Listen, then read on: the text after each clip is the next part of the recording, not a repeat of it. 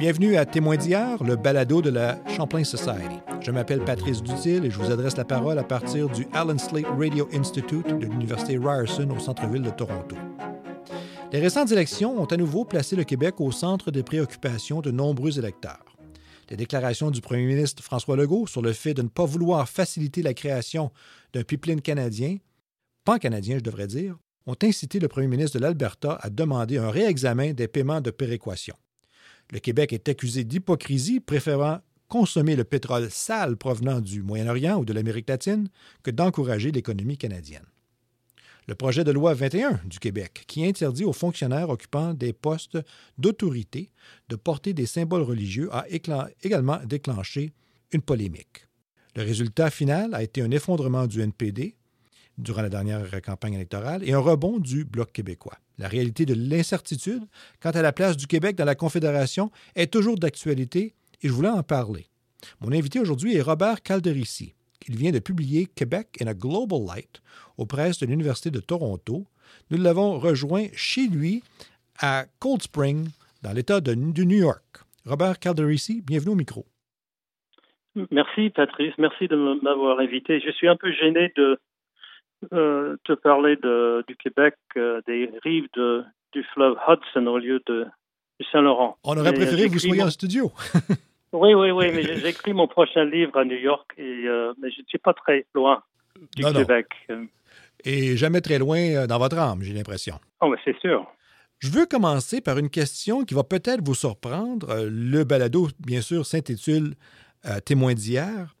Euh, votre livre porte sur le Québec à la lumière euh, du monde. Je veux vous ramener à, l'Expo 67, Terre des Hommes. Vous parlez du Québec dans la Terre des Hommes. Quel est votre souvenir de Montréal en 1967? Moi, j'ai été très fier, mais je, n'avais que 19 euh, ans et j'ai étudié l'histoire à, l'époque. Alors, j'ai compris très bien la signification et le, l'aspect spécial du centième anniversaire du Canada. C'était seulement plus tard que j'ai constaté que c'était aussi la première grande entrée du Québec sur la scène mondiale. Et euh, je me souviens aussi que j'ai pris trois jours de congé de mon emploi d'été pour suivre Charles de Gaulle autour du site euh, de l'exposition. Et plusieurs fois, j'étais quelques pouces euh, de lui. C'était, c'était remarquable. J'ai raté son discours du balcon de l'hôtel de ville, mais autrement, j'étais complètement obsédé par l'histoire qu'il incarnait euh, en lui. C'est un beau et je pense aussi, oui, et en, en plus, peut-être, euh, je valorise, euh, cet été aussi, j'étais très inspiré par le, l'aspect cosmopolite de, de Montréal. Et euh, qui sait, peut-être euh, dans mon fort intérieur, euh, cela m'a inspiré de, d'avoir une carrière à l'étranger. Mais ben, parlons, parlons-en un peu. Dans votre livre, vous abordez le sujet du Québec contemporain sous un angle très différent. Vous êtes né, vous avez grandi au Québec, vous êtes ensuite, ensuite parti pour poursuivre vos études. Vous avez commencé votre carrière au ministère des Finances à Ottawa et ensuite à l'Agence canadienne de développement international. Vous avez ensuite pris une, nouvelle tournure dans votre carrière, d'abord avec l'OCDE et ensuite à la Banque mondiale à Washington. On comprend vite pourquoi vous avez intitulé votre livre comme vous l'avez fait, Québec in a, Global Light. Mais en quoi votre cheminement de carrière a-t-il changé votre vision du Québec après une absence, comme je dis, de 35 ans?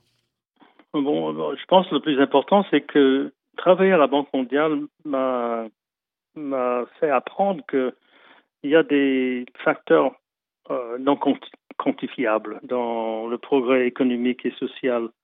Euh, c'est pas seulement de l'argent qui compte, euh, loin de là.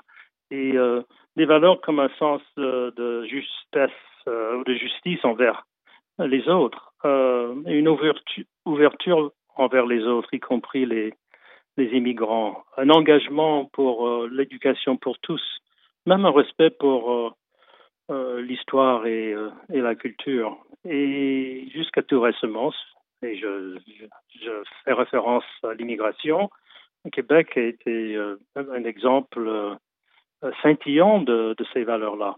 L'autre avantage que j'avais en habitant ou travaillant ou voyageant en plus de 100 pays dans le monde, c'était que j'ai pu apercevoir des choses qui rendaient des sociétés particulières. Et quand je suis rentré chez moi, j'apercevais des choses que d'autres personnes euh, pensaient étaient toujours euh, prenaient comme des acquis ou des choses qu'on pourrait changer, mais, la société pense depuis longtemps n'était pas du tout euh, changeable.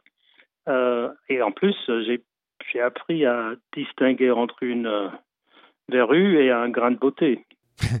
Votre livre est très optimiste au sujet du Québec. C'est évident que vous êtes, euh, vous êtes optimiste de l'avenir du Québec. Qu'est-ce qui vous rend, euh, qu'est-ce qui vous inspire cette pensée? Bon, pour la première fois dans ma vie, je suis sûr, euh, le Québec a une des plus, les économies les plus fortes au Canada.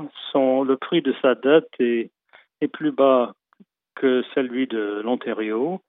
Et en plus, euh, le, sur, le, sur le plan de répartition des richesses, euh, le Québec est le plus juste, euh, ou l'écart entre les plus riches et les plus pauvres est le, est le plus étroit dans le monde entier.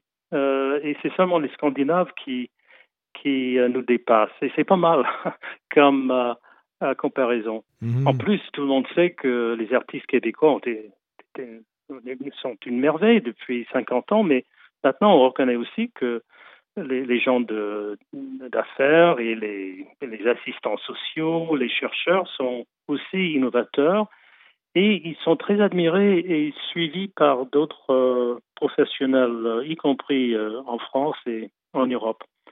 Et en plus, je trouve que les jeunes Québécois s'orientent vers l'étranger plus et s'intéressent à des causes euh, globales comme euh, le changement climatique et la lutte contre euh, la pauvreté, ce qui, pour moi, est très, très prometteur pour l'avenir. Bien sûr, il y a quelques gens plus vieux qui le regrettent et aimeraient bien qu'il soit plus axé sur des, des sujets plus pertinents au Québec, y compris l'indépendance. Hmm. Et en plus, les jeunes parlent l'anglais, le français avec euh, une, euh, facilité qui, étonne et qui charme, mais aussi il parle l'espagnol, le portugais, l'allemand et d'autres langues avec fierté, au lieu d'être euh, de, sentir que qu'ils doivent seulement s'exprimer en français. en plus, il y a une, il y a une immense énergie au Québec. Bon, parlons d'énergie, il y a aussi la question d'énergie, d'hydroélectricité, bien sûr. Oui, non, mais je parle de l'énergie des gens. Et les gens le ressentent et c'est très contagieux. Qu'est-ce qui vous exaspère, Robert?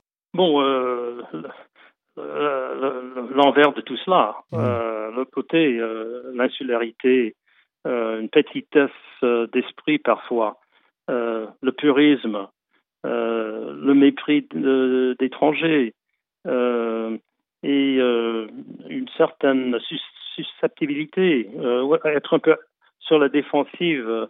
Euh, et c'est pas seulement des vieux qui, qui, le ressentent. Il y a aussi des jeunes qui, qui euh, sont toujours plus axés sur eux-mêmes que ouverts aux autres.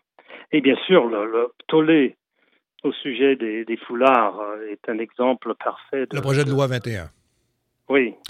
Comment, comment interprétez-vous cette, euh, cette question du, du, projet de loi 21 à la lumière, comme vous dites, à la lumière de la planète euh, sur le Québec? Euh, je, je, tiens souvent de, de, de, corriger les gens qui pensent que c'est un indice d'un plus grand racisme ou islamophobie au Québec qu'ailleurs au Canada. Euh, en fait, euh, ce,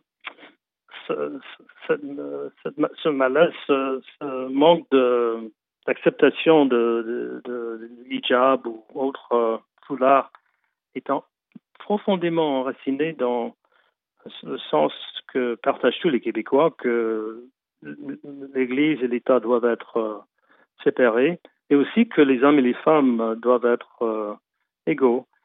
Alors, les Québécois sont sont bien fiers de, ces deux valeurs phares de la société. Mais les foulards sont un torchon rouge sur, les, sur, ces deux sujets-là. Mais je crois qu'il était toujours dommage de, de se focaliser sur les, sur les femmes euh, euh, musulmanes. Parce que qui pense vraiment que les Québécois s'inquiétaient des, des crucifix ou, de, ou des petits chapeaux euh, juifs? Je savais qu'un nouveau gouvernement allait essayer de, de calmer l'esprit des gens à ce sujet, mais je ne m'attendais pas du tout à ce qu'il aille jusqu'à inclure les, les enseignants dans, dans, dans, la loi. Et c'est vraiment, je pense que ça, ça, ça, ça, cause euh, une, d'une peine et une peur auprès de, de, de, toutes les minorités, pas seulement les, euh, les, musulmans, qui, qui est vraiment dommage. Vous savez autant que moi je que crois, 70 des Québécois sont en faveur. Est-ce que c'est une erreur? C'est pas une erreur. Je pense que c'est un cas de, de, de, des gens qui sont influencés autant par les autres que par, leur propre réflexion à ce sujet. Euh, S'ils avaient une, une fille ou un fils euh, euh, très religieux et qui insistait de porter un, symbole de, de, cette foi sur eux, je pense qu'ils verraient la chose d'une autre manière. Mais pour moi, le, la preuve de, cette, euh, de l'erreur de cette loi, c'est que les deux personnes qui ont proposé au début une version de, l'interdiction plus limitée, euh, Charles Taylor, le philosophe, et Gérard Bouchard, le sociologue, pour des raisons différentes, s'opposent maintenant à la loi. Québec solidaire, qui était, euh, qui soutenait une interdiction limitée, a changé de position et, s'oppose fermement à la loi parce qu'il croit que ça va à l'encontre d'un esprit euh, d'inclusivité dans la société. J'ai souvent l'impression que le problème, c'est qu'on n'arrive pas à, insérer le projet de loi 21 dans la continuité de l'histoire du Québec. Je reviens à la réalité vécue de la Révolution tranquille. La Révolution tranquille, non seulement dans son sens le politique, mais dans son sens culturel, social, religieux, etc. Il y en a plusieurs qui vont dire que le projet de loi 21, c'est finalement une des dernières étapes de la Révolution tranquille. D'autres vont dire que c'est une, euh, c'est une échappée à la Révolution tranquille. C'est c'est une exception à l'esprit de la Révolution tranquille. Comment, comment réfléchissez-vous cette? Je pense que je suis plutôt de la deuxième euh, école. Euh, d'abord, je pense que vous, savez plus que d'autres que la phrase euh, révolution tranquille est un peu une exagération. bien sûr, les gens étaient plus contents que c'était tranquille qu'une révolution. Et des historiens ont préféré le décrire comme une évolution bruyante. Oui. Et il semblait très. on était tous, étudiants à l'époque, nous étions tous euh, inspirés et, contents à l'époque, un peu comme euh, lors de, de l'élection de Barack Obama 50 ans plus tard. Mais qu'est-ce qui a vraiment changé? Euh, Le système d'électricité a été nationalisé, un ministère d'éducation a été mis en place, deux choses importantes, mais les, les, les les, les, forces motrices euh, qui jouaient à l'époque étaient plutôt euh, euh sociales. Euh, d'abord, un rejet de l'Église catholique qui touche les Québécois toujours en ce moment. les deux, les, les, valeurs catholiques et ce, ce, cette volonté de rejeter le, la, une, une institution si dominatrice. Et euh, force importante euh, qui était en train de, se voir, le jour, même sous la, grande grosseur de, des années Duplessis, c'était l'éducation. Et euh, depuis, une même plus grande révolution, c'est le, le Internet et les médias sociaux qui, pendant ces 15 dernières années, qui qui, comme la télévision à l'époque, dans les années 50 et 60, forme une connaissance et des valeurs chez les jeunes Québécois qui, qui sont profondément différents.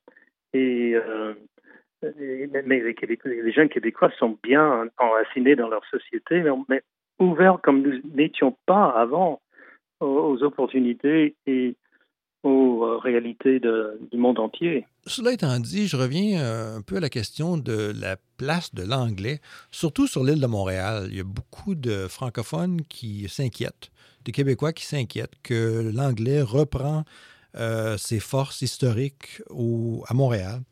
Euh, de là ressort une controverse autour du euh, fameux Bonjour Hi. Comment interprétez-vous cette polémique? Bon, d'abord, je, je partage, même comme personne qui a été éduquée en, anglais, mais que, je, suis toute ma vie une, une francophone d'adoption. je, je, je, pense, je crois qu'il est très très important que la langue soit protégée, valorisée et fêtée même au Québec. Mais euh, je pense que le, les peurs sur l'utilisation de la, la, langue à Montréal sont un peu euh, exagérées. Même l'Office euh, de la langue euh, au, Québec est plutôt euh, pourrait jamais être complètement satisfait, mais il constate qu'il y a eu plutôt une stabilisation des parts de, de, des gens qui utilisent le français ou les deux.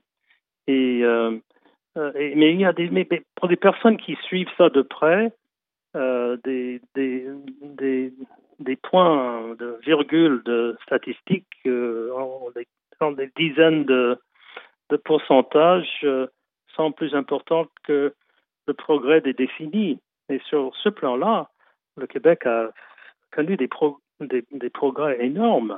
94,5 euh, de Québécois peuvent euh, s'exprimer euh, en français. Alors, mmh. c'est quand même extraordinaire. sur le, la petite controverse de comment recevoir les, les clients dans une boutique, je pense que c'est vraiment dommage que les politiciens on fait de cela une, une cause célèbre. Euh, je pense que euh, cette formule bonjour hi est plutôt un reflet de, du bon sens, de la courtoisie et l'hospitalité de, la plupart des, Québécois.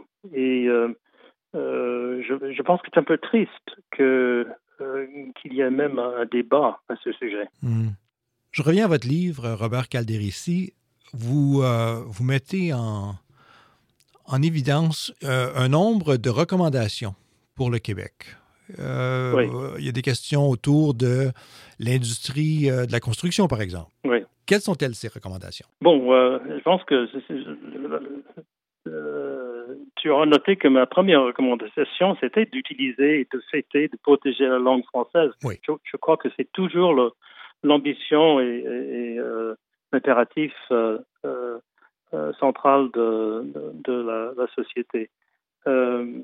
Et je, je, fais quelques propositions à ce, à ce sujet, qui ont, y compris de, fusionner les, les, systèmes de cégep en français et en anglais pour que tout le monde euh, puisse utiliser et valoriser les, les, les deux langues euh, correctement. Euh, sur sur l'aspect économique, oui. Euh, je pense que y a plusieurs choses qui, qui, qui, qui sont à, à, revoir, mais reformer l'industrie de construction, je pense, est un, une des, des choses qu'il faut euh, voir de près. Je ne parle pas d'éliminer euh, les protections de la santé des, des, ouvriers, pas du tout, mais euh, chaque contrat de construction au Québec et surtout la construction à, grande échelle, les infrastructures qui, qui, servent le public commencent euh, à être 10% plus cher qu'ailleurs au Canada. Et euh, c'est pas le c'est pas le reflet d'une manque général de productivité au Québec dans tous les secteurs, pas du tout. C'est le c'est le, résultat de des habitudes et des, des, procédures de, de, protectrices de, de travailleurs aux dépens de la société générale. Et je pense que la plupart des Québécois peuvent distinguer entre privilèges et, corruption. je pense aussi que le Québec doit revoir son, habitude d'offrir des subventions généreuses euh, aux compagnies euh, privées. Euh, Bombardier était un bon exemple d'une mmh. compagnie qui a absorbé tant d'argent sans vraiment que, que le, public québécois en, en bénéficie. Alors, à plusieurs égards, on a l'impression que vous, euh, vous souhaitez voir un Québec euh, qui est encore plus dynamique au point de vue économique, notant que, comme vous l'avez fait au départ, que euh, le Québec a fait d'énormes progrès dans, dans, ce domaine-là. Vous voyez aussi un Québec qui s'affirme au point de vue culturel. J'ai l'impression à vous lire que, et puis vous, en fait, vous le dites, que vous appuyez beaucoup des, plusieurs des principes de, du manifeste de Lucien Bouchard d'il y a une dizaine d'années. Oui, en fait, les deux manifestes. J'étais, oui, surtout euh, impressionné par euh, les, recommandations de, de, ce manifeste-là. En fait, ils étaient tous assez évidents. Il n'y a rien de compliqué là-dedans, y compris euh, le, fait que les Québécois devaient bénéficier d'une certaine des réductions des impôts. C'est clair que dans toute société, il faut trouver une façon de, de compenser les efforts des gens au lieu de d'étouffer euh, euh, euh, l'entreprise. Mais aussi, j'étais partisan du, du manifeste que François David et autres ont, ont, émis comme réponse à l'autre, c'est-à-dire vers un Québec solidaire. Moi, j'essaie dans le livre de trouver un juste milieu entre la lucidité et la solidarité. Je voudrais terminer avec une dernière question. Euh, quelle est, d'après vous, l'impression la plus euh, mal informée du Canada anglais envers le Canada, envers le Québec? Oh, euh, sûrement, c'est l'idée que les Québécois se lèvent tous les matins en rêvant d'un État indépendant, hmm. ou que les Québécois vivent aux frais du reste du pays. Euh, ce que les Québécois constatent chaque matin, peut-être quand ils se lèvent, c'est qu'ils sont une minorité euh, en danger euh, en Amérique du Nord et qu'il faut qu'ils fassent tout pour, pour, pour, sauvegarder leur langue et leur culture. Mais les Québécois sont fiers et indépendants dans leur cœur, comme les gens à Saskatchewan ou en Terre-Neuve qui s'en fichent hein, de ce que font les politiciens à Ottawa ou, euh, ou dans d'autres provinces. Je pense que comme partout dans le monde, euh, la, tâche des Québécois, c'est de concilier le, les défis de tous les jours avec un, un, sens de joie de vivre qui, qui demeure. Et dans ce sens-là, les Québécois ont un avantage dans leur ADN. Parce que, mais je pense que d'autres Canadiens trouvent un juste équilibre aussi. Quant, quant au système de bien-être, euh, je pense que le système de péréquation euh, est un signe de, des valeurs euh, et de l'histoire progressiste du Canada. Et je pense qu'on pourrait dire que ce système a aidé au Québec de devenir la grande, ou l'économie forte et la société juste qu'elle est en ce moment. D'après vous, le meilleur avenir pour le Québec, c'est de rester au sein du Canada? moi, j'ai beaucoup de confiance dans l'avenir du Québec et on a plusieurs avantages, y compris sur le plan de, de, changement climatique, le fait que 99% de nos énergies sont renouvelables des, et un tout qu'on ne peut pas exagérer. Et que l'avenir du Québec, de, le meilleur avenir du Québec est de rester au sein du Canada, vous dites?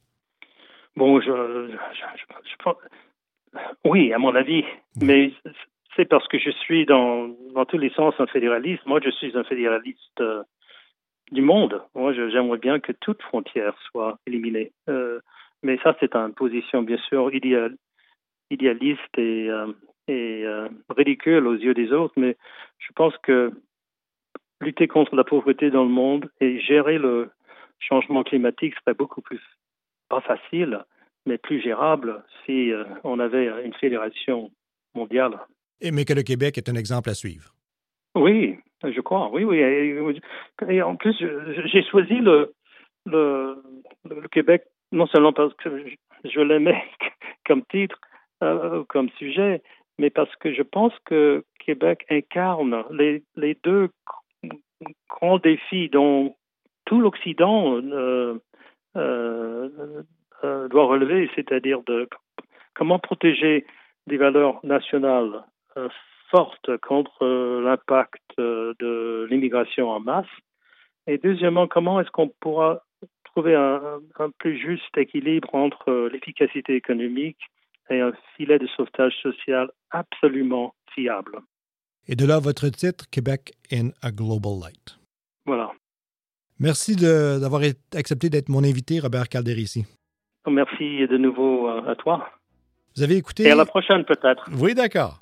Vous avez entendu Témoin d'hier, le balado de la Société Champlain sur l'histoire canadienne. Veuillez visiter notre site web à l'adresse champlainsociety.ca pour en savoir plus sur ce que fait la Société, en particulier ses publications, ses blogs et d'autres informations sur les balados qu'on qu peut offrir.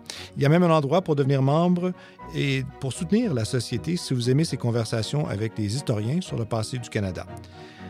Euh, si vous aimez ce genre de choses, veuillez informer les gens qui, euh, qui, qui, vous entendent, qui vous écoutent sur les médias sociaux. On serait très bien, très, très heureux d'avoir votre appui. Ce balado est rendu possible par les membres de la Société Champlain et je les remercie. Je remercie aussi la Fondation d'histoire de la Compagnie de la baie du Thon ainsi que la L.R. Wilson Institute for History à l'Université McMaster pour leur soutien à ces enregistrements. Je m'appelle Patrice Dutil. Cette interview a été enregistrée à l'Institut de radio Allen Slate de l'Université Ryerson le 25 novembre 2019 et réalisée par Michael Smith. Merci à tout le monde et à la prochaine.